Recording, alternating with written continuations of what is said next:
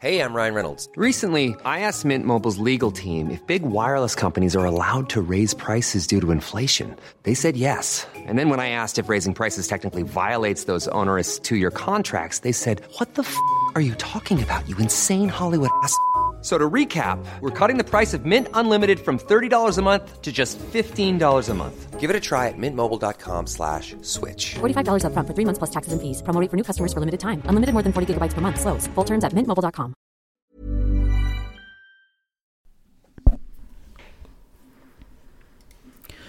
Välkomna tillbaka till ett nytt avsnitt av Nyans. Vi är så jävla glada att spela in och att just du lyssnar just på det här avsnittet som jag tror kommer bli fabulöst.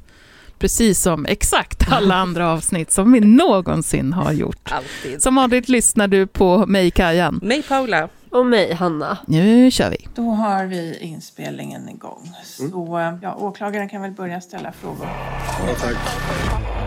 Det här är Nyans, feministisk true crime med Kajan, Hanna och Paula.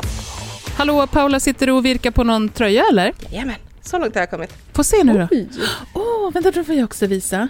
Alltså, jag, jag tycker det är så kul. Det här med V-maskor Mm. är ju... Jag är ju helt ny på virkning. Det är ju helt nytt för mig. Kolla vad snyggt. Ser det rätt ut? Det ser jätterätt ut. Det ska ju liksom vara så att om man tittar snabbt så ska man nästan se som stickade rader. Fast ändå Ja, men inte. precis. Liksom. Ja, och så blir det jätteså. Så det här kommer ju Ja, bli det är supermysiga tröjor. Fruktansvärt. Jag är så... Alltså allt jag har sagt om virkning Mm. tar jag tillbaka. Det är fantastiskt. Det är jättemysigt. Det är kanske till och med lättare än stickning. Jag tycker det är klart lättare.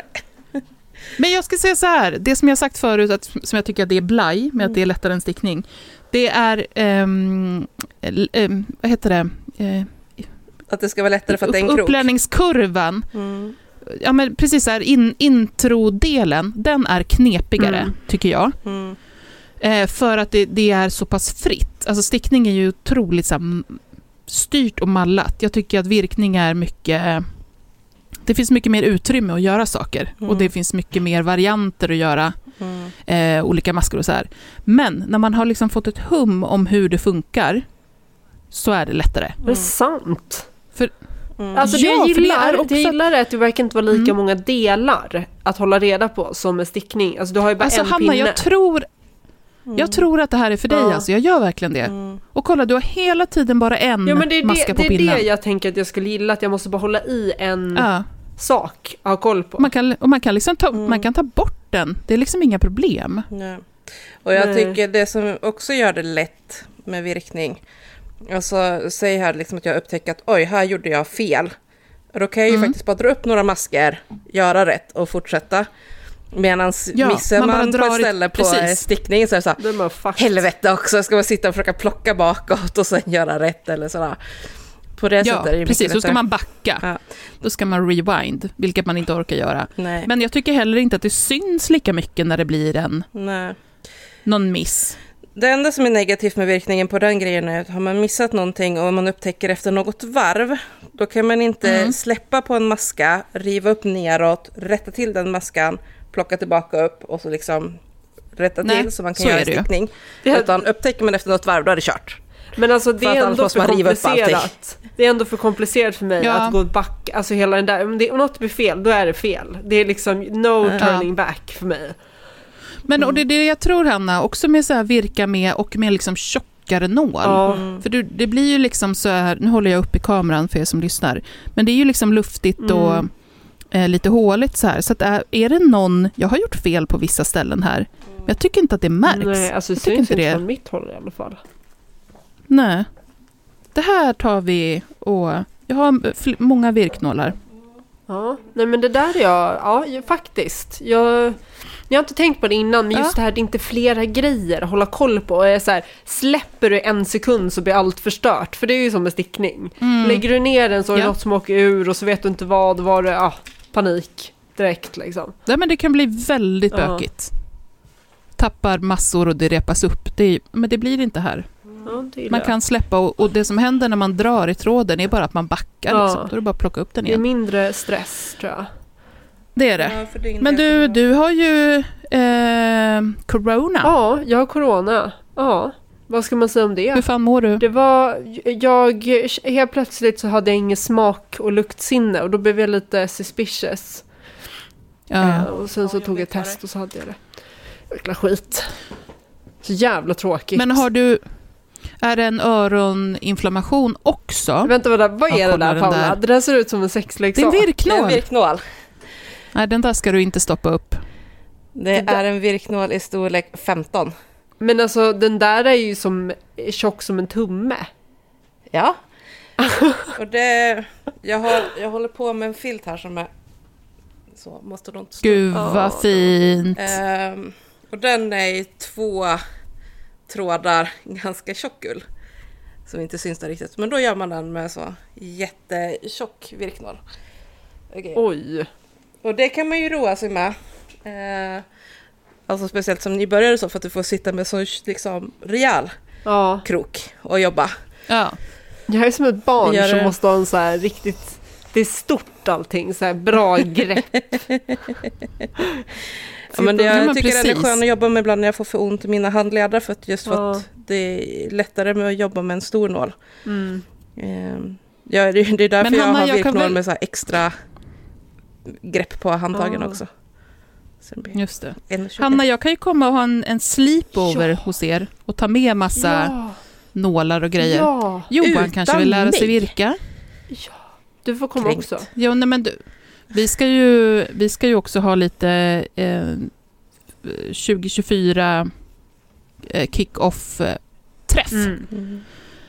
För att det är så himla bra. Eh, mysigt ändå om man skulle sitta någonstans, typ på en bar någonstans, mysiga eh, downtown i gungorna eller någonting och sitta och ta någon drink och virka och så kan du få komma dit om det är någon lyssnare som bor där, kan de få komma dit och, Virka med oss lite. mysigt. Eller hur? Jag älskar att det är gungor också. Jag vet, jag tänker på ett Ah. speciellt ställe. Jag sa det stället högt alldeles Ja. nyss. Ja, okej. Då tänker vi nog på samma ställe. typ det enda stället Mitt favorithotell. ever. Ja, men det är mitt favorit. Nu- Nu ska jag inte säga mitt favorithotell i hela världen, för jag har varit på en mindre än en promilles promille ställen i världen, eftersom att jag inte gillar att resa. Men eh, ett väldigt bra hotell i, i Stockholm som jag alltid är på, Downtown Camper, är så jävla mysigt. Nyans. Feministisk true crime med Kajan, Hanna och Paula. Ja, vi ska ta ett fall idag. Det är ett eh, särdeles vidrigt fall. Det är det ju ofta, men det här är vidrigt. Eh, vi kommer prata om ett, ett mord och det är eh, våld i nära relation som det rör sig om och ni kommer få veta mer alldeles snart. Som källor till det här så har eh, vi läst en tingsrättsdom, vi har också ett förundersökningsprotokoll. Jag har lyssnat på ljudupptagningar från rätten, inte alla, men med den eh, åtalade framför allt. Det är det jag tycker brukar ge mest. Och de inblandade i det här avsnittet är ett brottsoffer som vi kallar för Elina. Och vi har en förövare som heter Mirza Besic.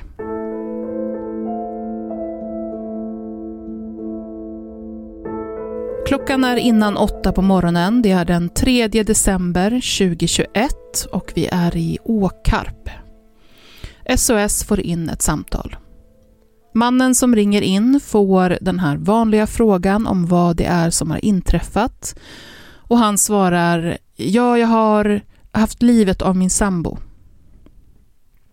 Mannen berättar att han är i bilen på väg till polisstationen i Lund eh, för att erkänna helt enkelt. Eh, polisen i telefonen vill att han ska stanna kvar på hemadressen så att de kan komma dit istället. De säger att eh, de inte vill att han ska vara ute och köra i trafiken när han är, stressad och upprörd, att det inte är säkert. Vilket förstås är sant, men man vill såklart även ha en fast plats där man vet att eh, han är på. Men mannen uppger att han inte vill stanna kvar hemma. Han säger att hans sambo ligger död där. Han lägger också till att, och hon var gravid. Han säger Jag vet inte alltså, jag höll bara i kniven och så högg jag. När mannen, som alltså är Mirsa, kommer fram till polisstationen så står man och väntar. Han får stiga ur bilen med uppsträckta händer och han grips förstås direkt. Samtidigt så är det förstås poliser och ambulans som har tagit sig fram till hemadressen. Man letar runt, det är nybyggda hus, eh, man har inte riktigt koll på adressen sedan tidigare. Men man kommer dit till slut och man eh, letar runt efter en väg att ta sig in på. Men till slut så beslutar man sig för att ta sönder ett fönster och ta sig in den vägen. Man kommer in i hemmet och i sovrummet på sängen så ligger en kvinna. Hon är knivhuggen upprepade gånger och det är eh, otroligt mycket blod runt omkring henne. Man kan se att det eh, fortfarande pulserar ut blod ur såren och det här kan ju vara en indikation på att, att hjärtat fortfarande slår. Och kroppen är också fortfarande varm. Men kvinnan, som alltså är den som vi kallar för Elina, är avliden och hon svarar inte på ambulanspersonalens återupplivningsförsök. Elina var också gravid och även fostret konstateras avlidet till följd av skadorna. Vi hoppar tillbaka i tiden en aning. Mirsa och Elina inleder ett förhållande i maj 2021 och de flyttar ihop väldigt snabbt redan under sommaren där, bara ett par månader efter att de har blivit ihop. Sättet de blir ihop på är lite speciellt. Mirsa har sett Elina där hon jobbar på en eh, butik och tycker att hon är snygg. Han kommer att söka kontakt med hennes mamma och fråga om Elina är singel och om han och hon skulle kunna bli ihop. Mirsa har två barn från en tidigare relation och han tar upp det här med Elinas mamma ehm, och liksom trycker på att det är viktigt för honom att Elina är okej okay med att han har barn sedan tidigare och kan ta det ansvaret, för han har barnen varannan vecka. Till slut så börjar Mirsa och Elina dejta först och sen meddelar de att de är ett par och att de också ska bo ihop. Och redan i juni 2021, egentligen då precis när de har flyttat ihop och kort efter att de har blivit ett par, blir Elina gravid och de ska behålla barnet. I oktober 2021 så anmäler Mirsas ex honom till polisen. Det rör misshandel av de två barnen som de har delat vårdnad om och Mirsa själv pratar i rätten om att han har kastat en konsol mot sitt ena barn, men säger samtidigt att eh, det här att han har misshandlat dem är en lögn och jag ska också tillägga att den här misstanken kommer att läggas ner sen också. Men i det här stadiet då vid, vid anmälan så för det här med sig att det blir ändring i umgänget med, med barnen och Mirsa mår väldigt dåligt över det här, säger han själv. Inte bara att han inte får träffa barnen som förr, utan även att han känner att hans ex har fått alla emot honom. Han känner inte att han har någon. Han pratar med olika personer i sin närhet om att de i en kommande eh, förhandling ska agera vittnen och intyga att han är en bra pappa. Men flera av dem som han frågar kommer att säga nej till det av olika anledningar. Och en av dem är Elinas mamma, som Mirsa menar först har sagt ja till att vara eh, den här typen av karaktärsvittne, men sen hör av sig och säger att hon inte kommer att vara det. Mirsa har också diabetes som han till och från mår dåligt av. Eh, det här sammanfaller.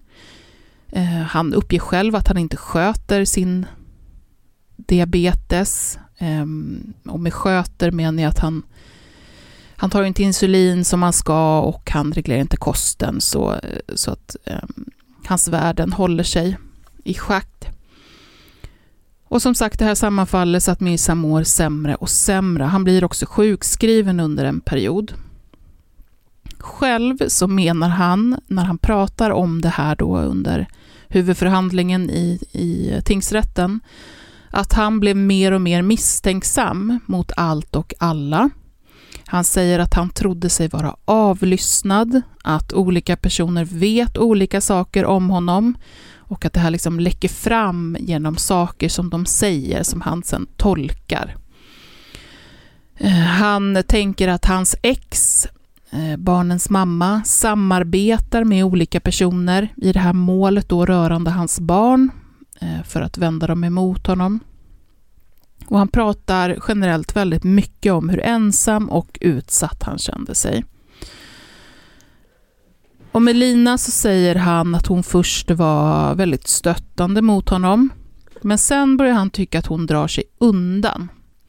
Han ger som exempel att hon kunde sitta i, i ett rum, i sovrummet, medan han satt i vardagsrummet. Och han menar att han tog det här som ett tecken på att hon på något sätt också var med på det här med att vara emot honom.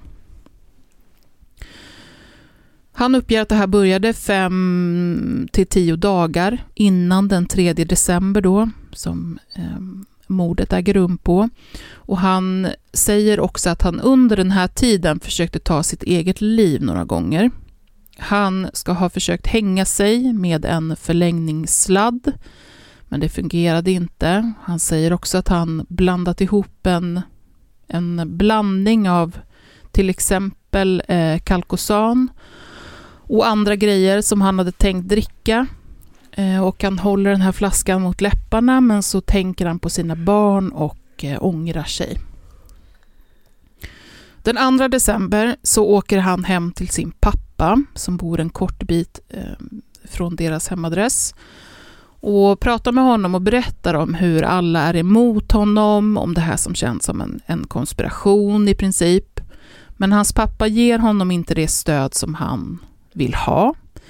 Istället menar Mirza att pappan säger till honom att han eh, håller på att tappa det, att han ska söka hjälp och så vidare. Så Mirza åker därifrån. När han kommer hem så är det kväll. Elina ligger och sover och han lägger sig i sängen bredvid henne och till slut så somnar han också. Det Mirza berättar om dagen den 3 december är det här. Han säger att han vaknar cirka sju på morgonen och att han ganska direkt eh, går upp. Han säger under huvudförhandlingen att han direkt har den här tvångstanken, men utvecklar inte det så mycket mer. Han går in i köket där han plockar på sig en kniv och en kökshandduk. Efter det så går han tillbaka in i sovrummet till Elina som han tror är nyvaken. Hon ligger i vart fall inte och sover. Både i förhör och under huvudförhandlingen är han väldigt luddig med det som sker där inne. Ehm, vi kommer väl eh, komma tillbaka till det här i diskussion sen, för det här är ju ett samtalsämne som vi hade i ett avsnitt precis alldeles nyligen. Men Mirsa säger att han får en blackout han säger att det blir helt svart, det blir mörkt för honom och att han inte minns något av det som han gjort med kniven. Men i tidiga förhör så har han också sagt att han står bredvid Elina i sängen, han är vänd emot henne och han hugger upprepade gånger med kniven. Han har också sagt att han håller ena handen för hennes mun eller i hennes mun, att hon vid ett tillfälle säger hjälp och att hon kanske försöker bita honom i handen samt att hon river honom på kroppen och då att han hugger med den handen som han inte håller för hennes mun. Han kliver till slut ner från sängen på hennes sida och känner då hur han kliver i blod. Han ser ett större knivsår på Elinas ben, men han vill inte titta närmare på henne. Han vill inte se. Han kan inte uppge för tingsrätten varför han inte vill se, men han vill inte det och tittar därför inte. Mir satte sedan av sig de här blodiga strumporna. Eh, de finns med i fuppen och det är liksom ingen liten blodfläck på dem utan de är ju mättade med blod i princip. Han eh, tvättar av sig i badrummet och tar på sig kläder. Kniven lägger han i diskhon i köket där polisen också hittar den sen. Efter det så sätter han sig i bilen och åker till en affär i Burlöv där han eh, brukar handla och han går in och köper cigaretter och en, en läsk. Klockan är då 07.38. Den här expediten som jobbar den här morgonen har i förhör beskrivit hur hon, hon känner igen Mirsa, han brukar handla där, men att hon tyckte att eh, det stack ut den här gången. Han var väldigt, det blev väldigt obehagligt när han kom in. Han var stirrig och frånkopplad. Hon tyckte att han hade som vit fradga i mungiporna. Och hon reagerar också på att han hade smutsiga händer, som om han arbetat med dem i jord. Efter det här då så åker Mirsa hem till sin pappa, där han egentligen går in och säger jag har gjort det. Han berättar att han har haft ihjäl Elina och att han ska kontakta polisen. Och efter en kort stund så sätter han sig i bilen och lämnar alltså pappan, åker mot polisstationen i Lund och ringer 112. Elina då, man kommer att bedöma att hon har avlidit innan vårdpersonalen eh, kommer till platsen. Hon har ett tjugotal skarpkantade skador som man då bedömer komma från den här kniven i fråga. Och barnet i Elinas mage var 26 veckor gammalt. Under huvudförhandlingen så kommer åklagaren att eh, hänvisa till en uppgift som finns om att Mirsa ska ha sagt att Elinas mamma verkligen ville ha barnbarn. Och åklagaren frågar också om det här var Mirsas sätt att, eh, att straffa Elinas mamma för att hon inte ville ställa upp som vittne men det här nekar han till. Överlag om eh, ljudupptagningen då med, med förhör med Mirsa under huvudförhandlingen. Eh, det är väldigt mycket prat om hur otroligt dåligt eh, han mådde, hur ensam han kände sig, hur mycket vanföreställningar han tyckte att han hade då. Han beskriver det väldigt ingående och återkommer till det hela tiden. Eh, och på de flesta frågor så inleder han egentligen med en, en passage om att han hade en blackout, han var så chockad, eh, han minns ingenting, han såg svart och så vidare och så vidare. Eh, ja, vi kan eh, stanna där faktiskt.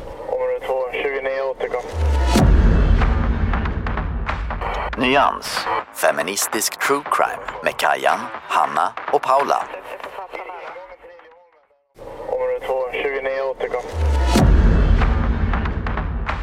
Nyans, feministisk true crime med Kajan, Hanna och Paula. Mirsa åtalas för mord. Han erkänner att han utdelat knivhugg men nekar till brott. Han menar att han befann sig i ett psykotiskt tillstånd under gärningen och inte var medveten om sitt handlande. Eh, så att han, han menar också utöver det här att om han skulle dömas så borde han dömas för dråp och inte mord. Ehm, och dråp ses ju då som en, som en eh, mildare variant än mord, typ som ringa mord kan man väl säga. Fast man tyckte att just att eh, säga ringa eh, vore olämpligt, så därför fick det heta dråp. Hur som helst.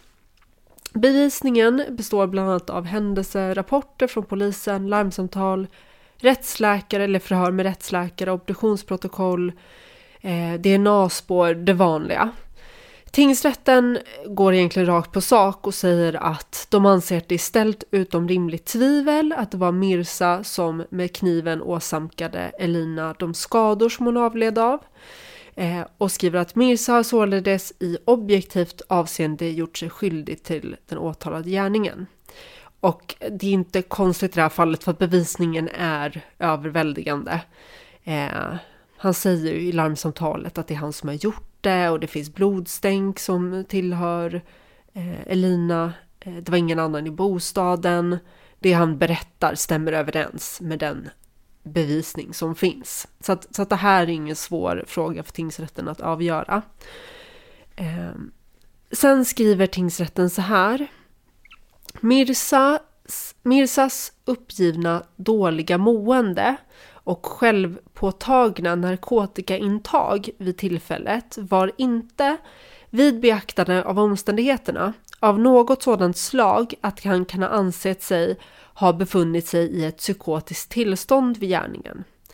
Inte heller i övrigt ger gärningen vid handen att Mirsas sinnestillstånd vid gärningstillfället varit sådant att han i något avseende inte skulle ha varit medveten om vad han gjorde. Tingsrätten anser att det måste ha stått klart för Mirsa att det kraftiga våld som han riktade mot eh, Elina skulle ha leda till hennes död. Enligt tingsrättens bedömning har Mirza handlat medvetet när han våldförde sig på Elina och berövade henne livet. Mirza har således med avsiktsuppsåt berövat Elina livet. Så dels så är det det objektiva uppfyllt, att han har, det är han som har utfört själva gärningen och sen, sen den subjektiva delen, det vill säga att han har haft uppsåt, är också uppfyllt. Eh, och det tycks inte ha varit någon svår sak för tingsrätten att komma fram till. Nej, men precis, och det här som du, du sa med... Eh, alltså han har ju tagit tabletter ja. och det här är ju inte... Han har inte knarkat som så, utan det här är tabletter som han har fått utskrivna eh, och man hittar någon, någon, någon karta liksom. Ja. Eh, och det tog jag inte upp innan, men så, att, så att det är väl det, det är ju det man menar då. Ja, eh, så de, de menar att det här är liksom inte ja, han har inte varit i något psykotiskt tillstånd vid gärningen på grund av det här. Eh, och alltså, sen är man ju också ansvarig. Så här, har man försatt sig själv i ett berusningstillstånd så är man ju också ansvarig. Men, men de, det, det blir liksom också en lite större diskussion. Men det blir inte aktuellt i det här fallet eftersom att det inte är så rent krast. Enligt tingsrätten i alla fall. Eh, sen har vi också den här frågan eh, angående dråp versus mord. Eh, och där säger tingsrätten bara att det har varit grovt och det ska bedömas som mord. Och jag menar, jag håller med, det, det är helt uppenbart att det här inte rör sig om ett dråp. Det är liksom inte ens någonting som behöver diskuteras. Det här är ju så mycket mord som det kan bli. Eh, sen har vi påföljden. Och eh, man gör ju en rättspsykiatrisk undersökning som kommer fram till att han inte led av en allvarlig psykisk störning. Så att fängelse är det enda alternativet. Och där så säger eh, tingsrätten så här. Det föreligger flera omständigheter som sammantaget ger anledning att beteckna gärningen som särskild hänsynslös. Brottet riktar sig mot en skyddslös, fysiskt svagare part som var närstående till förövaren. Det förövades i det gemensamma hemmet där brottsoffret hade rätt att känna särskild trygghet. Agerandet har präglats av brutalitet och händelseförloppet, sett till att offret försökt avvärja angreppet, har inte varit helt kortvarigt. Härtill följer i försvårande riktning att Elina var havande vid tillfället och att fostret i dess 26 vecka anträffades död i Elina efter händelsen. Eh, även sett till Mirsas angivet dåliga mående vid tillfället har detta förhållande dock inte varit av sådant slag att det kan anses utgöra något, någon sådan särskild förmildrande omständighet inte heller i övrigt föreligger några särskilda förmildrande omständigheter. Eh, så att, så att vanligt, man kan ju i vissa fall ta just psykisk ohälsa som en förmildrande omständighet. Och det vet jag att vi har haft i flera olika fall, men, men här så säger tingsrätten att nej, det har, inte, det har inte varit den typen av psykisk ohälsa att den kan beaktas som förmildrande omständighet.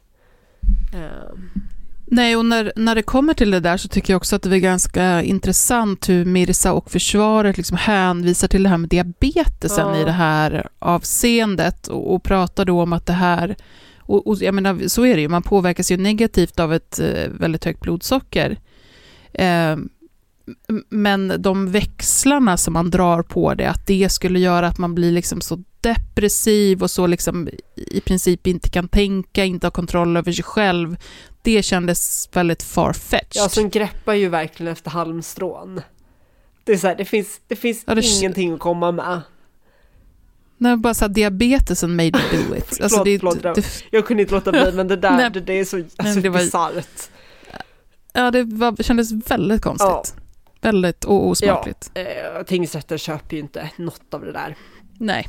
Vi, så säger de, vid en sammanvägd bedömning av omständigheterna kring gärningen framstår denna som så kvalificerat allvarlig att det är motiverat med ett livstidsstraff. Eh, och sen döms alltså till livstidsfängelse. Och vad jag kunde se så överklagades den här domen eh, till hovrätten som fastställde den. Och att det inte gjordes några ändringar. Så att det, det blev livstidsfängelse. Jag har en liten fråga. Mm. Och egentligen till er båda. Jag vet inte vem, vem som har bäst koll. Men, men just det här med att, alltså jag menar det är ett långt, det är ett långt gånget foster Ja. som Elina har i magen. Ehm, att det enbart ses som en försvårande omständighet, det känns lite tamt. Vad, skulle, vad menar du att det annars skulle vara? Nej, jag vet inte, men jag tycker bara att det förekommer så... Det nämns liksom i förbifarten bara som en försvårande omständighet i domen och det är det jag tycker bara känns... Ja, alltså... Ja. Ja, alltså man kanske... Det hade ju... Ja, eventuellt då att de skulle ha varit skrivit mer om hur pass försvårande det är. Att så här, man kanske kan tänka sig då att de hade skrivit ja, det här är vad, vad fängelset hade varit om det inte var, låg till så att hon hade men ett, ja, var gravid. Men jag tänker ju i svensk rätt så är det så här, när barnet är fött eh, så, så blir det ju en juridisk, eller inte en juridisk, en, eh, liksom en fysisk människa med rättigheter. Ja, precis. Eh, och, innan, Mm. och jag tänker att det är en väldigt farlig väg att slå in på med att då fostret skulle ha eh, liksom att man börjar ge fosterrättigheter. Utan jag tänker utifrån en sån här abort, abort eh, med höger... Ja, ja, det är ju inte ett dubbelmord. Nej, nej, Nej. men i USA, alltså på, på många ställen i USA så hade det Mm. eh, troligtvis kunnat ses som det, tror jag.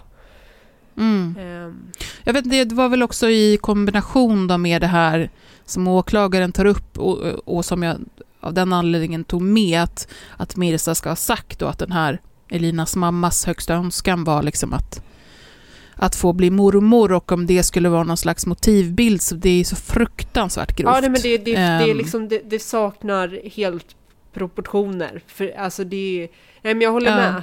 Men just jag tror att anledningen till att jag liksom eh, blir lite så här eh, hoppig i, i sitsen och obekväm just med tankarna kring att, kring att göra Eh, alltså jag säger inte att du vill göra det här med att, att hon är gravid till någon särsk- alltså separat brottsrubricering, inte det. Men just att, det, att Nej. jag blir lite så här, oh, eh, just för att jag börjar tänka på saker Ja. som att, ja, börjar man gå åt det hållet, inte bara, jag tänker inte utbra från ett ab- abortperspektiv, men börjar man gå åt, åt det hållet mot att ba- foster har ehm, liksom olika rättigheter, då tänker jag också på så här, ja men att man kan gå åt det hållet att mammor kan beskyllas för att då inte, alltså leva på rätt För mord sätt. på- Alltså, ja. ja ni vet. Ja, ja. mord eller Ja. misshandel, precis av sitt foster. Nej men precis, och det finns ju krafter som, som eller krafter, det Jo. finns ju personer som absolut skulle tycka att det här skulle klassas som ett dubbelmord Ja, eh, utifrån de premisserna. Det är mer, jag tror mer att jag är ute efter liksom ehm, kanske motivet. att man pratar om... Alltså att, att, att motiv, Ja, motivet motiv- är att det ska göra att motivet blir så fruktansvärt grovt och jag kan väl Mm. känna i det här att motivet inte riktigt lyser igenom. Att det inte nej, det, man hade kanske velat att de hade tryckt mer på att motivet i sig eh, gör det grovt. Är det så du tänker kanske? Ja, och kanske bara få, få med kanske något mer i, i den försvår, att det, att det ses som försvårande, alltså hur, hur fruktansvärt hänsynslöst, inte vet jag. Men är motiv... bara någon, Jag funderar på hur motiv brukar liksom få genomslag i... Det måste de väl kunna få? nej, Ibland. Eller? Hur menar du? Nej, men så här, om motiv får genomslag i påföljds... När det kommer till, till liksom val av Mm. påföljd. Om, i, I bedömning av försvårande förmildrande. Det känns inte som att de... Ja, alltså, det- det... brukar väl ibland komma med, men det känns inte alltid som att det är... Det är väl, det är väl då när det, när det ses som, som liksom särskilt hänsynslöst eller... eh, Men ibland skriver de så här, ja, att de beskriver typ att ja, men den här gärningen i syfte att göra det här. Så, Alltså, mm, jag vet inte. mm. Nu blir jag lite så här, hmm, hur brukar man se på det där motivet? Men hur som helst, det, här, det Ja, faktum att hon var Mm. gravid i alla fall och i vecka, att de tar upp att det var i vecka 26 eh, ses ju som försvårande. Det gör det eh, i alla Mm. fall. Sen kan jag ju, jag tror också att, att det var ändå så pass långt gånget gör ju också att det ses som mer försvårande än om hon hade varit i vecka två typ. Jo men precis, och det är Ja. ju försvårande. Det är inte, det är inte fel, Nej. liksom. det är ju försvårande. Det, det är ju så. Det är bara det att det, det är ju också försvårande att man, att man befinner sig i sitt hem. Ja. Liksom. Och, och det, det är väl just att, att jag eh, rent eh, etiskt eller emotionellt, jag vet inte, skulle vilja ha någon, någon tyngd på hur, hur grovt det faktiskt är. Ja, Eh, man vill ju kunna steppa upp ytterligare ett steg. Ha ett ex, alltså, ja. nej men det kän, allting kän, i ett sånt här fall så känns ju allt otillräckligt.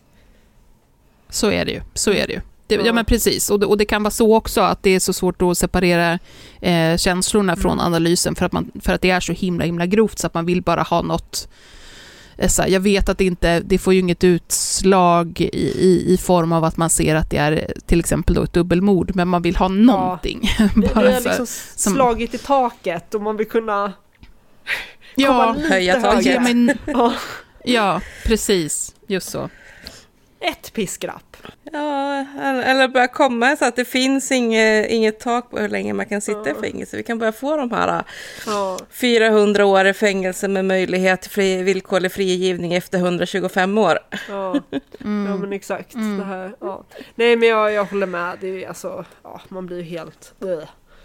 Område 2, 29 återkom. Nyans. Feministisk true crime med Kajan, Hanna och Paula. Jag funderar lite på resonemanget också där kring eh, graviditeten och sådär. I, att, I och med att de nämner då, eller trycker på det här med graviditetsvecka 26 och lite sånt där. Alltså kan det ha någonting att göra med också att ett barn i gravidvecka 26 faktiskt är ett som förväntas kunna överleva utanför magen? Ja, alltså det tror jag definitivt gör att det ses som värre. Eh, för att, Så jag menar, är det sådär vecka, man bara, jag fick precis vet. Men jag tänker, mm, som vi pratade om eh, det här i skuggan av, gud vad hette motiv? Den, skuggan av skuld. I skuggan av Ja, skuld. precis. Ja, att, att eh, Pernilla, ja. Pernilla pratade om att hon, hon var gravid och hon är 17 och hon vill inte vara gravid.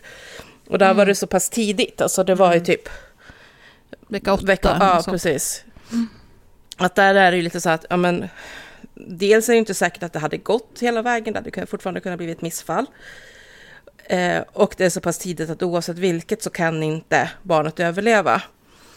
Medan i det här fallet så är det så att, ja, men hade han larmat i tid, så även om de inte hade kunnat rädda henne så hade de faktiskt kanske kunnat rädda barnet.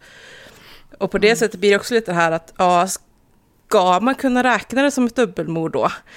Egentligen, även om det inte blir så nu. Eh, just utifrån liksom det här med... eh, Hade, Ja. hade det varit ett barn utanför kroppen så att säga, som blir skadad i en attack på mamman, och barnet sen dör för att det inte larmas i tid, då hade det ju varit solklart dubbelmord att man inte... ja, tillkallar hjälp och så vidare. en- ja. Nej, men jag är inte beredd att öppna den dörren. Eh, jag, Nej. jag, jag, jag vill helst hålla den dörren stängd, tror jag. Mm. Mm, Eh, Just för att jag tror Och att det, vilka- det finns andra konsekvenser. Inte att jag inte tycker att han, han förtjänar att bli dömd för en massa mord kan jag tycka. Alltså nej men ni fattar vad jag menar. Eh, just den här, men just att jag tänker att det kan få så andra oönskade effekter på hur vi börjar se på eh, just graviditeter och ofödda barn eh, eller foster. Ja. Och jag, just Mm. med det samhällsklimatet vi är i och de vindarna som blåser så blir jag extra sådär, usch, nej. Let's keep that door shut. Nej, men det känns inte som ett orimligt eh, eh, lagförslag från SD Nej. att vi ska hålla mammor ansvariga för det och det och det och det. Jag tänker att steget blir Un- kortare.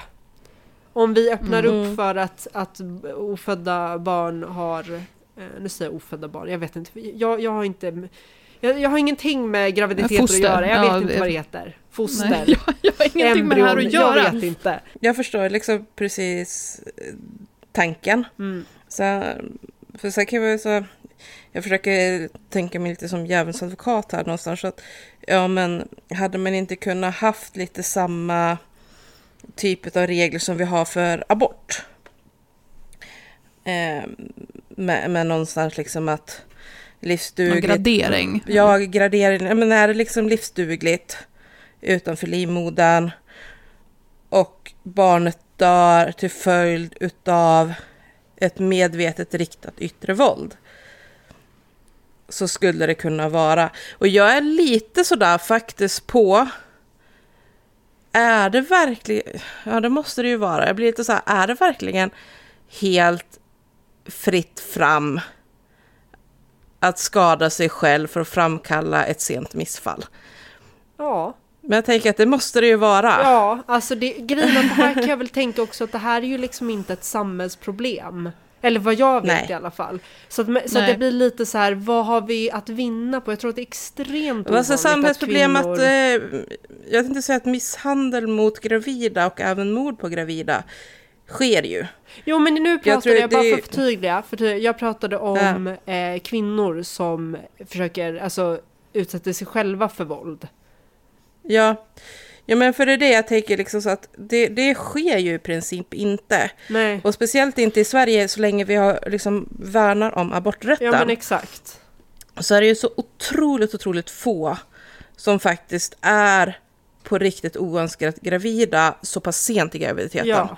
Och då tänker du Paula att eftersom att det sker så himla himla sällan skulle en sån lagstiftning kunna slå mot då till exempel män som misshandlar mördar Mm. eh, gravida kvinnor istället eftersom att det inte kommer slå mot den gravida kvinnan eftersom att det Nej, inte så händer därför, i princip. därför, därför, därför då tänker jag så att då borde det ju ändå kunna gå att ha en lag som någonstans säger att när sjukvården faktiskt aktivt börjar rädda barn, alltså start, det är ju lite så här, startar en förlossning före en viss vecka, då försöker man ju inte ens att rädda fostret, då konstaterar man bara att det här skiter sig.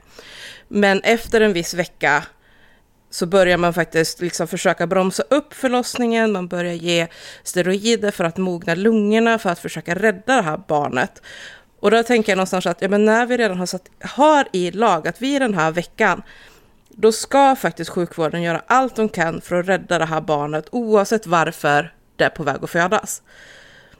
Och då känns det på något sätt så här, för mig, rent känslomässigt, jag Ja, förstår fortfarande mm. invändningarna Hanna, men Ja. rent känslomässigt blir jag lite så här, men hur kan vi ha lagar som säger att här måste man göra allt för att rädda barnet, men är man inte sjukvårdspersonal så är det okej att döda det. Ja, alltså det, det är ju inte, det är ju inte okej att, för att jag menar, du kan ju inte döda det utan att utsätta mamman för åtminstone misshandel, tänker jag. Men, Ja, men, det är ju fortfarande mamman, det är, så det är Jo, fortfarande men- inte men så att tänker- barnet också- inräknas in i det.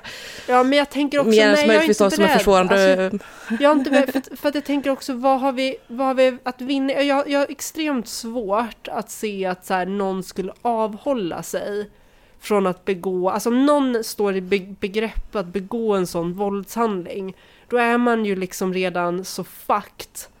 Eh, alltså, mm, att man gör en sån grej. Jag tror inte att, att det faktum att det är straff, det finns ett straff, ett ytterligare straff, eller, för, eller att det är en annan separat Nej. brottsrubricering, tror inte jag skulle stoppa en på något sätt. Och jag tänker ur ett så här, Nej, man kan nej, också men tänka att menar det- lagstiftning, vänta får jag bara säga klart. Man kan ju också tänka sig att ja, men lagstiftning handlar ju också om så här påverka Eh, typ som samtyckeslagen handlar, handlar det, i och för sig, nu har ju den väldigt bra effekt också, men, men det handlar ju också om att påverka attityder. Eh, men jag tror att det finns, det, det är liksom ingen attityd som behövs påverkas. Alla tycker att det är mycket, mycket värre att mörda en gravid kvinna och därmed döda fostret också, än vad det är annars. Det tror jag i alla fall. Mm, jag, jag, tänker bara, mer snarare- jag är med dig på, jag är med dig på mycket i, i tankegången Hanna, men jag tänker just det argumentet med att ehm, har man gått så långt så att man är benägen att göra det så, så kommer ju inte en lag emot det att påverka. Den argumentationen håller väl inte riktigt Nej, men det är ändå samma för... som strängare straff. Att så här, men vi höjer straffen för att av, det, det vill ju folk göra för att folk inte ska begå brott. Men det funkar ju inte. Jo, nej, precis, men, men den argumentationen kan vi också ha med precis vilken lagstiftning Absolut. som helst. Att, att det är inte så här, eh, ja men mord, är man, är man beredd att mörda någon så kommer man göra det ändå. Det kommer inte vara någon... Alltså, Förstår nej, du vad jag ja, menar? Nej, fast ja. Eh, jo, men jag fattar Alltså vad du jag menar. tänkte ju jämför snarare Mm. mot eh, att vi har barnfridsbrottet. Ja. För tänker du slå din partner så kommer du ju slå din partner oavsett barnen tittar eller inte. Det är ju en, så då är det ju meningslöst egentligen att ha ett barnfridsbrott som Nej, bara går ut på ja. att bevittna våld. Nej, men vi kommer tillbaka till att Mm. ja, det blir en separat, att det är en, det är en, en individ. Och det, när barnet ligger i magen så är det inte det. Men vad, om vi Och pitchar för menar det vad, det är vad finns det så- att vinna? Det är inte så Paula, om du, om, du pitchar, om du pitchar för vad vi har att vinna på någon form av sån lagstiftning då, vilka skulle vara fördelarna? Alltså att eh, man även skulle kunna dömas. Ja, men jag tänker så här, det, jag eh, har väl inte hunnit tänka färdigt tankarna kring vad vi har att vinna på det 100%. Men, men jag tänker att det, jag tycker att det är lite falskt att hävda att det på något sätt är så klara skott mellan liksom att utanför magen en individ, innanför magen inte Nej, en egen individ. Juridiskt, Eh, för så- men juridiskt är det så. Och det är det jag säger. Nej, det är inte så juridiskt heller. Ur brottsperspektiv så är det det. Ja, och det där, men jag menar jag i samhället, alltså ser vi på det i stort, så är det inte så... Nej, alltså så sjukvården är det skillnad, men överallt annat i sjukvården så är det inte. Du får ju ett personnummer när du föds. Du får ju rättigheter när du föds. Du har inte rättigheter. Eh, du har inte medborgerliga rättigheter. Du, har, du, du är inte en, liksom... Du blir... Så här, barnkonventionen appliceras på dig när du är född. Mm. Mänskliga rättigheter, du får inte mänskliga rättigheter för du är född. Du har liksom kommit ut separat ur kroppen. Med det sagt så är jag, det är självklart att jag tycker att, ah, okej, ett, ett barn som är, eh, kan överleva utanför kroppen och mamma, det är självklart att jag tycker att sjukvården ska försöka rädda det barnet. Och att jag ser det som ett, mer av ett barn än ett embryo som är i vecka två liksom. Så, så cynisk är jag inte. Men jag menar bara återigen på att jag, jag är inte beredd, jag, jag tycker det är, jag, jag känner mig tveksam till att öppna den dörren, att börja ge barn eh, som är i magen rättigheter utöver de här medicinska. Alltså jag är ju, jag är ju med dig i, Mm. jag håller ju med dig. Däremot tycker jag att, att eh, jag, jag har inte argumenten klart för mig. Eh, och därför blir frågan superintressant att diskutera. Mm. Men vad, vad är liksom fördelarna, vad är riskerna?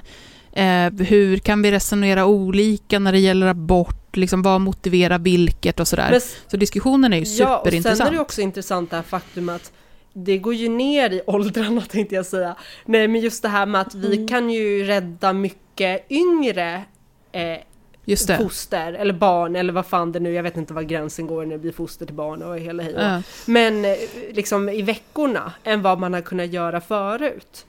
Och det blir ju, det är nu statiskt, börjar vi ju nej. komma till den gränsen att det börjar inte bli så jävla långt från abortgränsen till då barn faktiskt kan överleva utanför kvinnans kropp.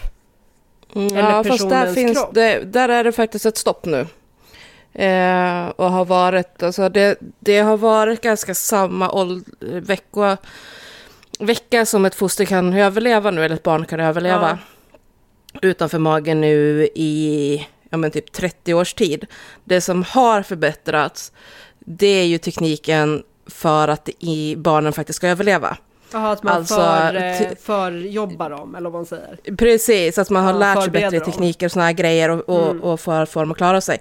Eh, så att för 30 år sedan så var det, men där i vecka, där brytgränsen är någonstans från vecka 24-25 ungefär, eh, så var det kanske 2% som överlevde om de föddes så tidigt. Ja. Och idag så är det typ 20% som överlever. Man har liksom ökat upp det där jättemycket. För att man har bättre vård och förstår Ja, bättre okej. hur man ska jag hantera trodde det det. var att det hade gått ner i veckorna. Nej, Ner. och det handlar om lungmognaden.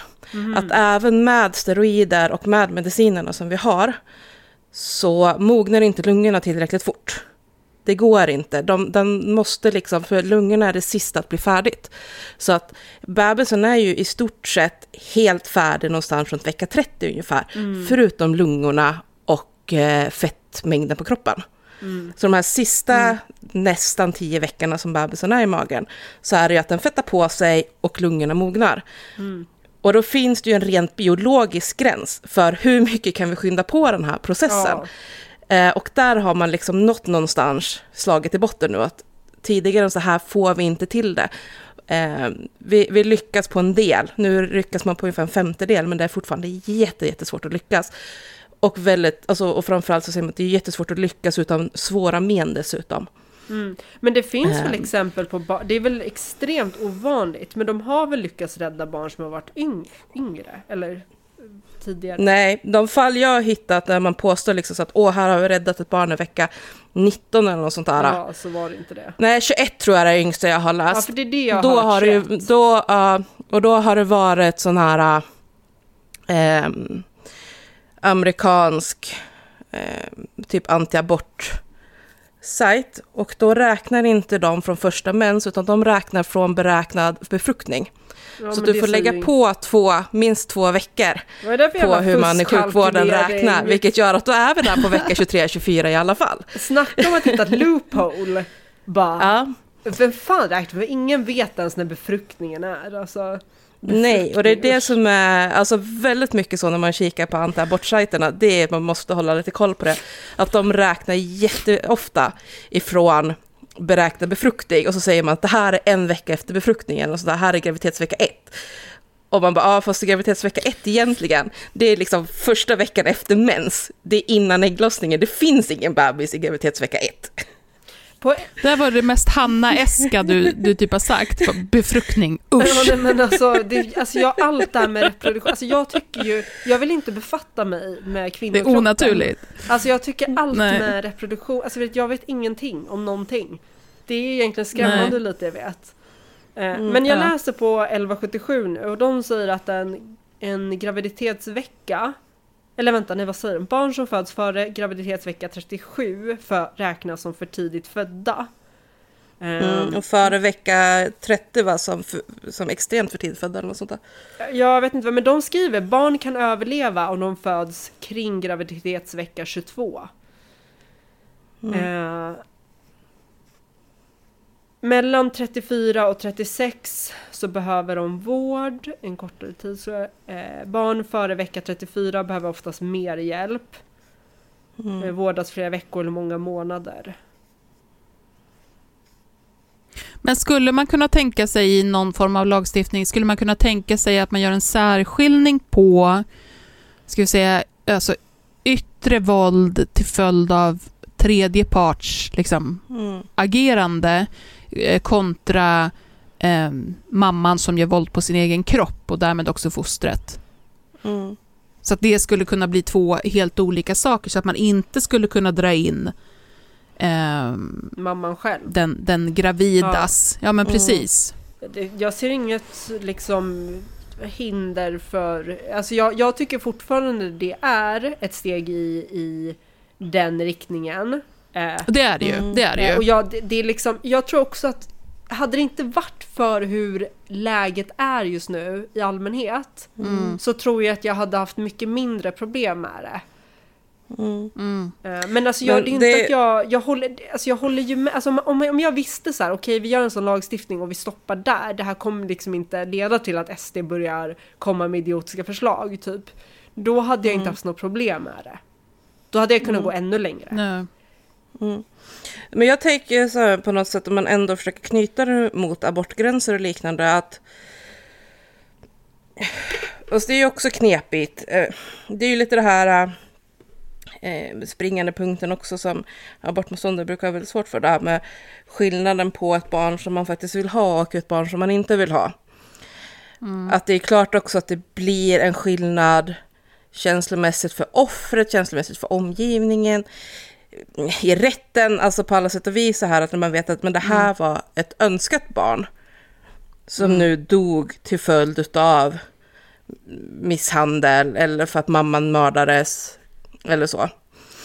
Just det. Eh, versus vid ett abortläge då det är liksom att men det här är ett barn som har kommit till i en situation där det inte funkar att det här eller den här graviditeten får bli en bebis så att säga. Ja, men precis. Att faktiskt försöka göra den skillnaden på något sätt också. Vilket, Väldigt intressant. men då blir det ju andra sidan också det här äh, svårigheten. Jag tänker nu på, äh, vad heter det, nu höll jag på att säga Fidel Castro, det hette han inte. Men han heter Castro efternamn. Han som eh, Ja, kidnappade flera tonåringar. ja. Han New eh, York, gjorde ju. Jersey. Eller vem då? Ja, han, ja amerikan. amerikan. Eller han bodde i USA i alla fall. Ja. Ehm, Cleveland tror jag, men skitsamma vad det var han bodde egentligen. Men för att han, eh, en av de tjejerna som han kidnappade gjorde han ju gravid flera gånger. Och varje gång han fattade att hon var gravid så misshandlade han henne tills hon fick missfall. Mm. Ehm, och den är ju liksom så här lurig också på något sätt. Nu tror jag inte att hon ville behålla hans barn. Men om hon hade velat så innebär ju liksom... Alltså den, den, I USA så blir det ju en annan typ av lagstiftning i och med att de ändå ser på det liksom som att är syftet med det här våldet att mot en gravidas vilja få henne att förlora barnet så blir det ju en extra nivå av grov misshandel, eller man ska säga. Att då räknas ändå graviditeten in i motivet på ett annat sätt. Medan i Sverige har vi ingen, så- alltså, ja, vi säger liksom att det är en försvårande omständighet att, eh, att hon var gravid. Men man räknar egentligen inte in på något sätt att våldet även indirekt, eller i vissa fall kanske även direkt, riktas mot barnet i magen. För vi har ju fall också där, man, där det har varit någon som är gravid, där eh, den mördaren alltså direkt har riktat sig mot fostret genom att knivhugga Ja. mot magen och sådär. Ja. För att de verkligen vill försäkra sig om att barnet inte heller ska överleva. Alltså, Och den är ju lite gråzon, för just nu som lagen ser ut så är det Ja. som att, ja ja okej, det var ju taskigt av han. Det, Ja, nej, men det är ju då lägger vi på ett halvår. Ja, nej men det är ett försvar, det är ju inget, sån det är liksom. inget särskilt, det är som du säger, det är ju inget, det, det ses ju inte som att det är riktat mot barnet då. Nej. Även Nej. fast det inte är, alltså Nej. även fast det är det så ses ju inte det, utan det ses ju som mot mamman. Liksom. Det är ju inte ett brott i Nej, sig. nej det är det Nej. inte. Det är ju inte ett brott i sig, Nej. utan det är själva knivhugget och att det träffar Mm. eh, ett ofött eh, foster. Har ju ingen, Mm. det är ju såhär, ah, ja. Nej, då gör det misshandeln, mordet eller Ja, möjligtvis så mordförsöket kan det användas till- som motivbild. ja. Att Ja. ju- eftersom hon var gravid och han inte ville att hon skulle vara gravid så begick han den här grova misshandeln eller det här mordet eller mordförsöket då, eller vad det nu kan ha varit. Liksom. Just det. Gud, vilket intressant ämne. Jag har inte varit där i tanken särskilt mycket. Och det är så, Mm. ett typiskt sånt ämne där det är så lätt att gå på eh, emotiv argumentation. Mm. Ja. Och sen så, om man inte stannar där utan tar det längre och bara så här, men okej, vad för det med sig? Jo, men de här och de här bitarna, okej, Mm. skulle man kunna komma runt det på något sätt? Nej, men då kommer de här grejerna upp. ja, för att jag Okej, men vad är det vi vill komma åt? Jo, men ja. Jo men precis, för att jag tror att hade det inte varit för alla såna eventuella bieffekter så tror jag att vi alla hade Mm. lätt kunnat bara, ja men vad fan, det är liksom, det- är klart att det ska Ja, vara en och- eget men det är ju inte brott, isolerat. Liksom. Nej, och det är ju liksom kärnan i egentligen allting sånt här som vi pratar om med, med såna här diskussioner, att det är ju inte isolerat. Det för ju med sig andra saker. Det kommer ju en, en lagstiftning kommer ju föra oss i riktning närmare kanske en lagstiftning som skulle vara katastrofal. Mm. Mm. Och då så ska man väga vad, vad är värt det, kan man komma runt det? Ja. Hörrni, jag ska bara hämta eh, lite ja, dricka. men jag också, Mm. jag är jättetorr i munnen. vi Gör tar, vi tar Ja. en 30 sekunder.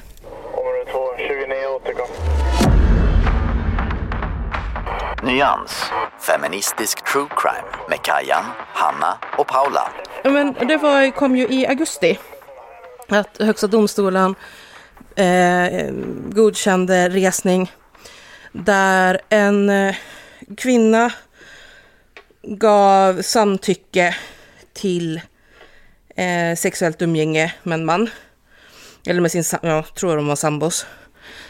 Och sen efteråt så talar han om att anledningen till att han hade velat ha sexuellt umgänge Ja. var för att kontrollera om hon hade varit otrogen. Genom att då föra upp sina fingrar i henne. Just det. Och eh, det upplevde ju hon givetvis som väldigt kränkande och anmälde henne för våldtäkt, eller honom för våldtäkt. Och han blev dömd både i tingsrätten och i hovrätten. Eh, och sen överklagade ju han då till Högsta domstolen utifrån liksom så här, kan man verkligen bli dömd för våldtäkt om personen ändrar sig i efterhand? Ja. Och det skulle ju Ta, hovrätten ta då- tillbaka samtycke i efterhand. Ja, exakt. Och det skulle ju hovrätten lyfta. Och den nyheten kom i början av augusti, så jag börjar fundera på om de har hunnit kolla på den nu när vi är i slutet på november, eller om det tar ännu längre tid. Tror att jag håller på Högsta domstolen menar du? då, Ja, jag menar eller? Högsta domstolen. Ja. Jag håller på att kolla nu, eh, googlar för fullt. Jag kan inte, det verkar som att det inte är uppe ännu. Nej. Alternativet är ju att media inte har skrivit så mycket om det. Nej men precis. Mm. Ja, för den var ju... Ja. ja, för den vet jag lyftes ju ändå lite grann i, i vissa feministiska Mm. eh, rum, liksom över att, så jävla typiskt, Högsta domstolen att eh, bevilja resning för en våldtäktsman så att han ska kunna få komma undan. Grej Ja. liksom. Rör det resning Men- eller prövningstillstånd? Nej, förlåt, prövningstillstånd. Ja. Eh, och eh, ja, att man tyckte liksom att det är ja, för jävligt att nu försöker han få smita undan att han våldtog henne och sådär. Ja. Mm. Men det är ju... Hanna, kan inte du bara då snabbt dra, om, om man lyssnar och bara vadå, är det skillnad på resning och prövningstillstånd? Eh, nu, nu sitter jag på heta stolen här. Nej men prövningstillstånd, det är ju det som eh, eftersom att alla vill över, inte alla, men det det är väldigt många som vill överklaga till Högsta domstolen. Och Högsta domstolen ska ju bara avgöra liksom juridiskt viktiga frågor så här, för att tydliggöra hur juridiken egentligen ligger till. Vad, vad är det som är brott och inte till exempel. Så att när det behövs ett liksom vägledning, då de fallen ska Högsta domstolen avgöra och sållar ut allt annat. Så då måste man ansöka om det här prövningstillståndet för att då domstolen säger att ja, men det här är någonting vi behöver eh, lite klarhet i, så vi kommer pröva ditt fall. Eller inte. Och de absolut flesta får ju inte det. Eh, Medan resning, det handlar om man har fått en lagakraftvunnen dom som till exempel eh, Kaj Linna målet, då det är så här, han satt ju i fängelse i 13 år, det var klappat och, eh, 12, 13, jag vet inte, klappat och klart. Eh, och sen så hittar man ny bevisning som visar att han är oskyldig. Då kan man få resning hos högsta, eller få, men man kan ansöka om resning hos högsta domstolen för att pröva målet då igen. Mm. Mm. Och det var ju det som vi pratade om med det allra försäkrings... Grejen, den, han som dömdes där för grov ekonomisk brottslighet. Just det. Eh, då, där hade de ju med på att det hade kommit fram en massa ny bevisning som borde göra att han skulle bli fri. Och så begärde man resning, vilket Högsta domstolen då har nekat. Så man tyckte väl inte att det var, var så viktig ny bevisning eller något, så det höll inte Nej. för Nej. att titta på det här på nytt. Eh, Jag fortsätter se fram emot att den här Högsta domstolet-utslaget ska komma kring om det verkligen går att döma för våldtäkt i, i efterhand eller vad man ska säga. Jag tror, jag tror Det är att så nej. Det är min, det är min vilda gissning. Jag tror också att det kommer kom, komma ett Det nej. måste vara ett Ja. nej. Ja. Det måste vara Annars det. är det. det- Det är helt... Ja. Nej men det, så här, det är ju fullkomligt orimligt. Det kommer inte fungera i, i några juridiska situationer om du kan ta tillbaka ett samtycke i efterhand. Nej, det blir väldigt eh, eh, svårt Det- att förutse. det går inte. Vad, då gäller det att hålla det väl med alla. Precis. Och jag, Ja. jag vet att både tingsrätten och hovrätten lutar sig emot att det i tidigare fall när man har pratat om oskuldskontroller eller eh, otrohetskontroller så har det ju räknats som våldtäkter. Ja. Men då har, då har det ju skett mot offrets vilja från första början. Då har det ju Exakt. varit att de har blivit utsatta för våld eller fasthållna eller liknande och så tvingade att utstå de här kontrollerna. Mm. Och det är ju det som skiljer i det här fallet i och med att hon ändå sa okej. Mer diskussioner om det här kommer ju i, i eh, nästa avsnitt, som är ett, eh, blir ett bonusavsnitt. Ja, precis. Det blir Patreon. Ja, precis. Det här är ordinarie. For ett, eh, ett pa- det är för Patreons och vi kommer prata mer om det här med, med vad är samtycke, vad går gränserna, tjatsex, är det okej eller inte och så vidare. Mm. Det Mm. kommer ni vilja höra. Precis, det kan finnas mycket, mycket, mycket att prata om där. Mhm. För jag vet ju vad... Jag jag vet hur det ser ut på eh, Feminist-Insta i alla fall, kring den här frågan. Och jag Japp. tror Ja, det vet man ju inte jag oftast. har många åsikter lika med dem faktiskt. Nej. Nej men hörni, ska vi ta en snackis nu då? Yes. Gärna. Yes, yes, yes. Tackar som frågar. Område 2, 29 återkom. Nyans. Feministisk true crime med Kajan, Hanna och Paula. Då tänker jag mig att vi ska snacka lite grann om Adoptionscentrum. Och för de som inte vet så är Adoptionscentrum ihop med, vad fan heter de nu då? Barnens vänner. Så, så jävla eh, pretentiösa namn. namn. Men alltså vad Ja, är det för eh, namn? Barnens vänner? Nej, det är inte, usch, det låter inte bra. Eh, Adoptionscentrum är i alla fall, ja, om inte Sveriges största, så näst största, men det borde vara Sveriges största, förmedlare utav internationella adoptioner. Och det har ju varit blåsväder kring Adoptionscentrum många, många gånger genom åren. På olika sätt. Eh, men de har ganska smidigt på något jävla vänster hela tiden lyckats att sopa de här skandalerna under mattan. Och jag begriper inte, eller jo det gör jag, fast ändå inte. Men, men det handlar ju mycket liksom om att man vill inte riktigt behöva ta i det, för att det är så många familjer som har bildats genom adoption. Och man har haft det här narrativet i Sverige av att adoption är så mycket win-win. Det är ensam, föräldralösa stackars barn som får komma till kärleksfulla, barnlösa familjer. Hur mycket bättre kan det bli? Så att genom åren de här olika skandalerna har uppdagats så har Adoptionscentrum hela tiden kört med att ja men det var förr, det var förr, det var förr. De har en sån här liksom standardsvar att vi utvecklar hela, eller liksom, ja, justerar hela tiden i våra rutiner, vi förbättrar hela tiden, det här var förr, så här går det inte till längre, jäda, jäda, jäda. Men sen kom eh, sociala medier och adoptionskritiken och adoptionsaktivismen som även jag har varit en del i, eller är en del i. Och plötsligt kunde ju inte Adoptionscentrum skyffla allting under mattan på samma sätt längre. Och då kom ju till exempel uppmärksammade kring Chile-adoptionerna. När man konstaterade att jätte, jättemånga adoptioner från Chile hade gått oetiskt till och varit en del i regimens sätt att begå etnisk rensning. Och att Sverige hade varit inblandad i det. Där vår kära statsminister satt som ordförande för Adoptionscentrum när det här skedde. Och eh, där... Vilken eh, statsminister var det? Nuvarande Ulf Kristersson Jaha. satt som ordförande för Adoptionscentrum då, fick larm om att det pågick oetiska praktiker kring Chile-adoptionerna, la locket på och lät dem fortsätta. Och vägrade hantera det. Alltså jag Och nu när han inte sitter det som här- ordförande längre så blir det att den nya ordföranden får ta, ta i det här istället då liksom. Men, men jag fattar inte hur han kom undan med det här. Alltså Nej. han slingrade sig ur kritik. Det är som att media inte riktigt har nappat på det här. Alltså visst har ju skrivits Nej. en del men, men att det inte har varit en större sak utav det tycker jag är jättekonstigt. Det är ändå, han är ju Mm. ändå statsminister. Det Ja, är men det har ju blivit hoppla, det hoppla. liksom...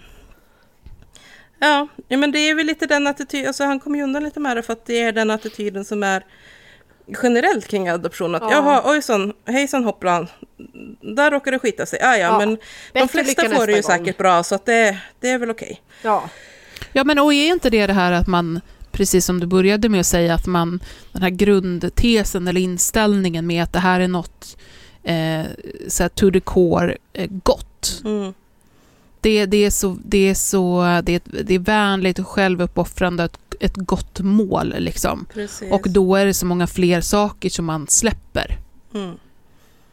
Nej, Det är som att man ser det som en jävla välgörenhetsarbete. Jag tror det. Och då kan man liksom inte med på något sätt att verkligen ta till sig av kritiken. Och jag tycker det har varit ganska uppenbart också i hur media har rapporterat mycket. Jag vet att jag skrev om det nu i flera år sedan. När det var eh, flera familjer i ett land som, eh, som skulle adoptera och plötsligt täckte upp anhöriga till barnen. Och sa att vi vill inte alls adoptera bort de här barnen. Eh, någon hävdade att sitt barn hade blivit stulen på en marknad. Någon annan att en släkting hade tagit barnet ifrån dem och så vidare. Och att de var ganska säkra på att de här barnen som var på väg att bli bortadopterade nu, det var deras barn eller anhöriga. Liksom. Ehm, och när man gjorde då DNA-prov så visade det sig ju då att utav tre då som hade anhöriga som hade dykt upp så var två stycken på riktigt mammor till barnen. Och den tredje var inte släkt med det sista barnet. Utan um, sökte egentligen efter ett annat barn och hade trott att de hade hittat rätt barn. Och jag kommer ihåg, jag skrev om det här för att när det, det hade gått ja, men typ ett halvår, år ungefär innan de här utredningarna var klar. Så var det liksom folk som kom sen och var liksom så här eh, man skulle vara liksom näbbgäddor kring det och bara, ah, hur, hur många var det nu då? Stämde det verkligen att det var? Man bara, ja men två av tre. Två av tre var verkligen biologiska föräldrar till, till de här barnen. Och då kan du fan i mig inte komma och säga att det var okej. För att den sista som, ja, som trodde sig varit mormor eh, hade, hade fått fel, eller hittat fel barn liksom. För det är ju sånt som kan hända när man ändå liksom söker efter ett barn där myndigheter, barnhem och så vidare gör det de kan för att sudda bort spåren.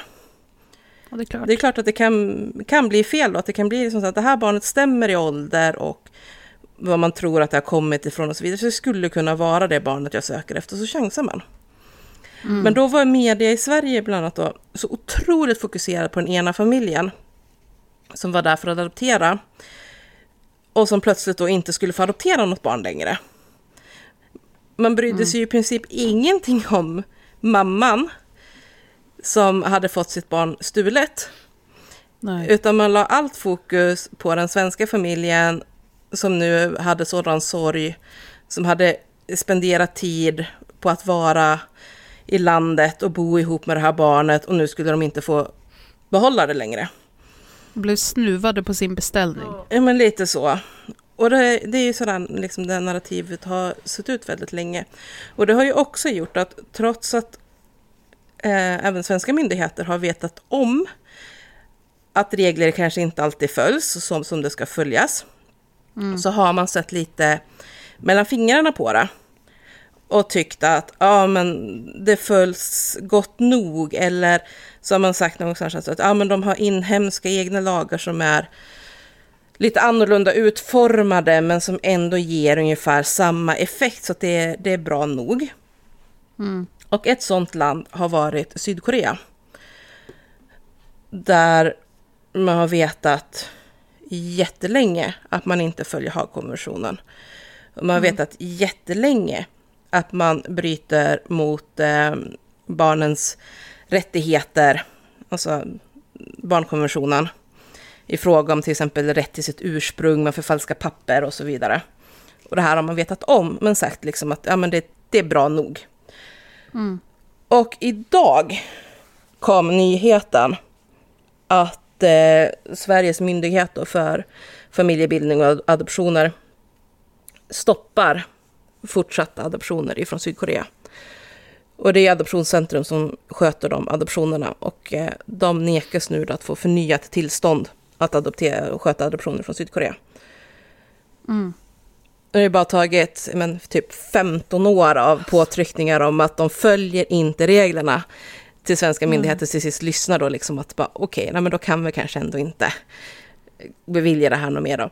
Och för tre dagar sedan så kom också nyheten att eh, samma myndigheter stoppar för Adoptionscentrum igen. att adoptera eller sköta adoptioner då från Madagaskar och från Panama.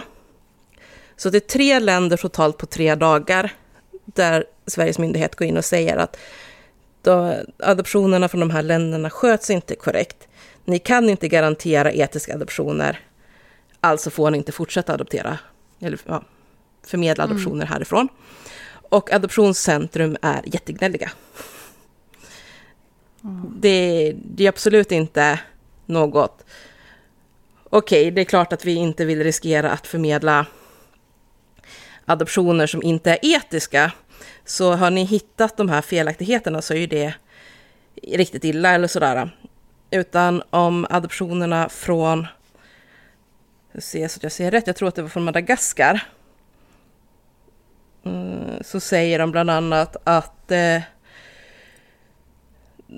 de tycker att eh, myndigheten har bara lyssnat på eh, andrahandskällor för att de har tagit del av eh, bland annat Danmarks utredningar. Alltså danska statens utredningar om adoptioner från de här länderna. Och det tycker man inte är bra nog.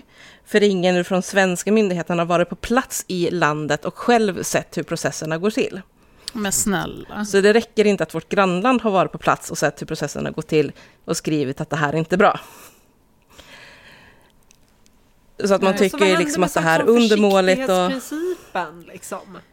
Är bara så här, Inte vid adoption. nej. Det är väl så... Ja, det kanske var oetiskt i början, men så länge vi tycker barnen fick det bra när de väl kom till Sverige så ska det inte spela någon roll. Men alltså Paula, du som har eh, um, hållit på med den här frågan och ett bra tag. Hur tycker du om du så här skulle ta tempen på liksom opinionen kring adoptionsfrågor? Eh, alltså förändras det någonting? Får folk upp ögonen för det? För det känns ju fortfarande som att det liksom inte skapar reaktioner. Att det fortfarande inte händer någonting. Vad skulle du säga?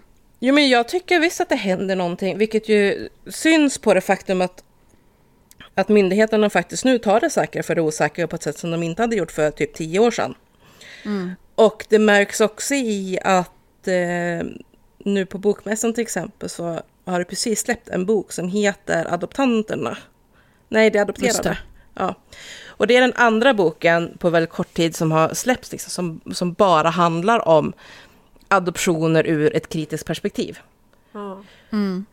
Av den boken som släpptes nu då utav, eh, nu glömde bort vad hon heter i förnamn, men Arpi heter hon efternamn i alla fall. Agnes Arpi, eh, Just det, journalist. Agnes Arpi. Och Mm. boken heter De kritiska berättelser om internationell adoption. Ja. Och det är, som namnet antyder, det är ju bara kritiska röster.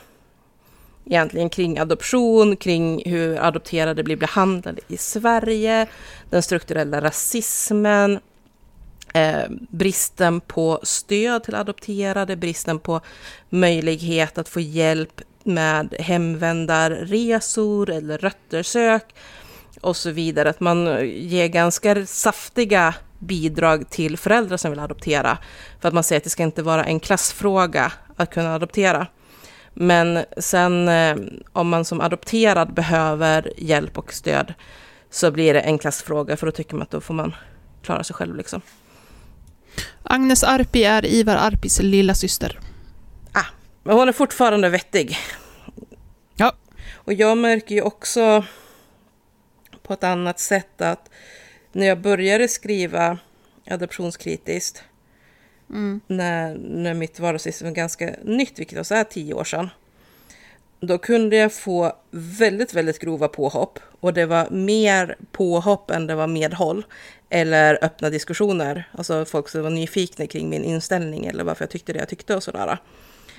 Eh, inklusive liksom adoptivföräldrar. Alltså folk som själva har adopterat som satt och skrev till mig att jag måste vara psykiskt sjuk eller att det var synd om mina föräldrar som hade fått ett sånt vidrigt otacksamt barn och lite sådana grejer. Medan nu när den lyfter adoptionskritik och varför jag är emot internationella adoptioner och så här, så blir det mycket mer liksom rimliga diskussioner kring det ifall det är någon som ändå liksom inte fullt ut har fattat vad adoptionskritiken handlar om. Det är mycket mer medhåll än vad det är kritik. Och jag har också fått ganska mycket kommentarer från folk i DM och liknande också som undrar lite grann att jag som ofrivilligt barnlös, finns det något sätt jag skulle kunna få ha barn i mitt liv utan att adoptera eller sådär nu? Vad, vad skulle jag kunna gå för vägar för att få ändå ja, känna att jag får liksom bidra till ett barn. Vad svarar du då? Jag brukar rekommendera då att i första hand se över möjligheten att vara fosterhem eller fosterfamilj. För det är en sån extrem mm. brist på det i Sverige och det finns jättemycket barn som verkligen, verkligen, verkligen behöver kunna få komma till ett tryggt boende. Mm. Och där jag också försöker liksom säga, försöka tänka bort ifrån det här att, att det bara skulle vara värt någonting, den här relationen med barn, om man får säga att barnet är ens eget. Mm. Att liksom, för att det, det finns ju ändå något lite så tingestaktigt över det här, det, det måste vara mitt barn. Mm. Nästan lite ägande, liksom, om inte jag står som den juridiska vårdnadshavaren och äger det här barnet så räknas det inte. Just det. Grejen ungefär, att jag tänker så att... Men, men, jag tror det finns en dimension av det här att man ska vara en riktig mamma också. Mm, att om, du inte, om det inte är ditt barn, då är inte du en riktig mamma och då är du en lägre stående kvinna. Mm.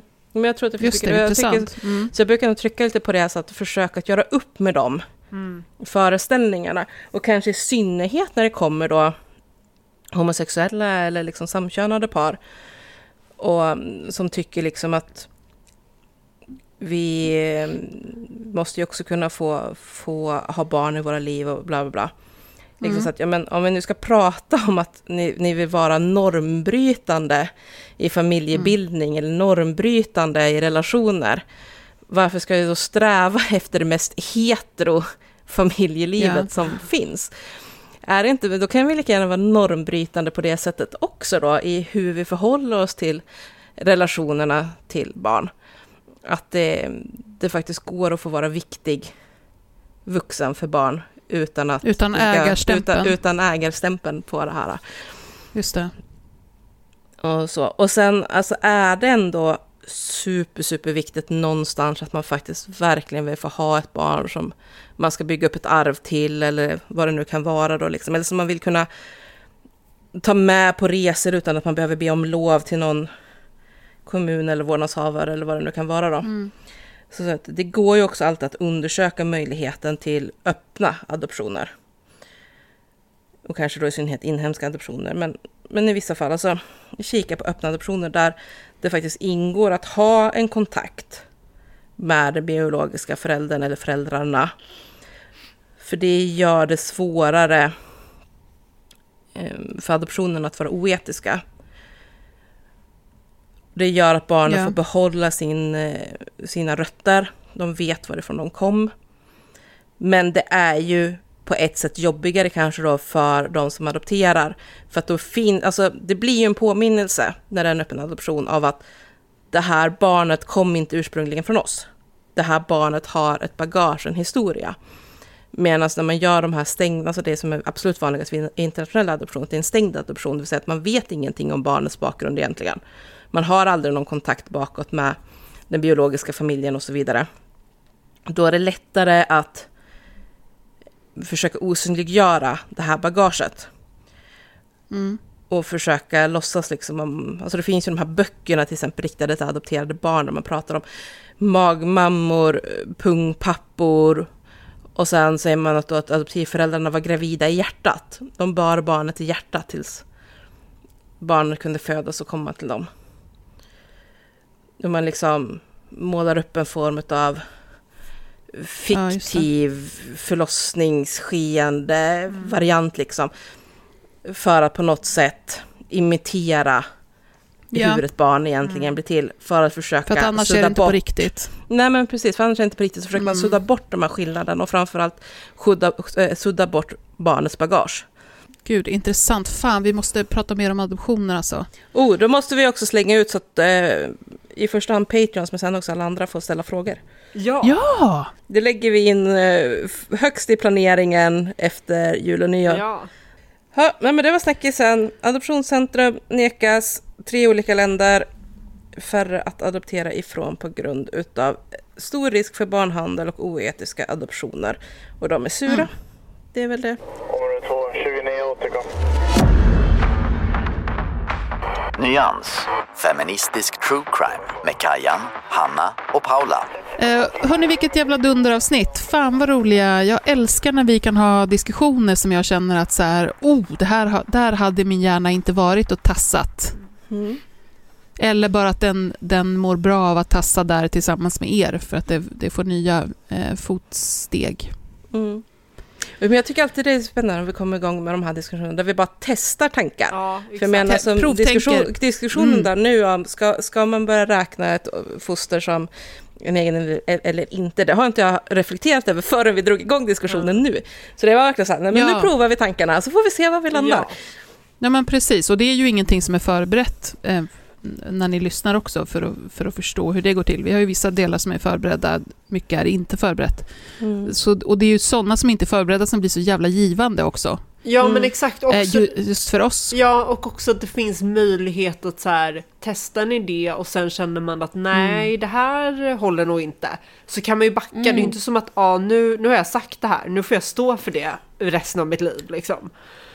Nej, nej. Och det, är, och det är ju det här som jag tänker att vi har varandra till för, alltså både i podden och annars också, med att man det är ju så här man jobbar i diskussioner med att jobba fram argumentation, hitta vad ens egen ståndpunkt är. Man måste ju prova så här, okej, men om jag går lite hitåt och så provar jag argument här borta, nej men det var inte, det funkade inte alls, det bar inte, där bottnar jag inte. Och så går jag lite åt det hållet och vad händer då? Jag kastar upp de här bitarna. Det är ju, det är ju just det ämnen behöver.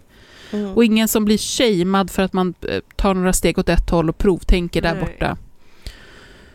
Utan att man, utan att man testar det liksom. Eh, jaha, ni, ni har lyssnat på ett eh, ordinarie avsnitt av Nyans, en eh, true crime-podd med feministiskt perspektiv. Det har ni säkert hört. Ni har lyssnat på oss förut och vi tycker att ni ska fortsätta lyssna på oss. Men eftersom att ni vill fortsätta lyssna på oss så vill ni ju inte missa Alltså hälften av allting vi gör, vilket finns på Patreon. Vi gör så jävla mycket på Mm. Patreon. Och ni har, går ni med idag och blir Patreon så har ni ofantligt mycket att lyssna på där. Och det Över kommer 40 komma, fulla avsnitt. exakt, och det kommer komma ännu mer framöver. Plus lite andra liksom, godsaker som att man får lyssna utan reklam. Man får vara med på eh, livepodsinspelningar ungefär en gång i månaden och så vidare. och så vidare. Så se till att gå in och bli Patreons. Eh, ni som redan är det, eller kanske bara inte har möjlighet att bli det, se till att i alla fall tipsa om podden till kompisar, bekanta, eh, arbetskamrater, tanten som ni möter när ni är ute och går med hunden på morgonen. Vem som helst. Eh, så hjälper man också till och så främjar vi det goda samtalet. Fy fan vad pretentiöst. Nu ska jag gå och sova. Det börjar låta för mycket på- som Navid Modiri, nu får vi lägga ner det här. Ja, nu kan snart blir jag cancellad av de andra deltagarna i podden. Då lägger vi ner det här. Tack för att ni har lyssnat. Puss, kram, hej. Hej!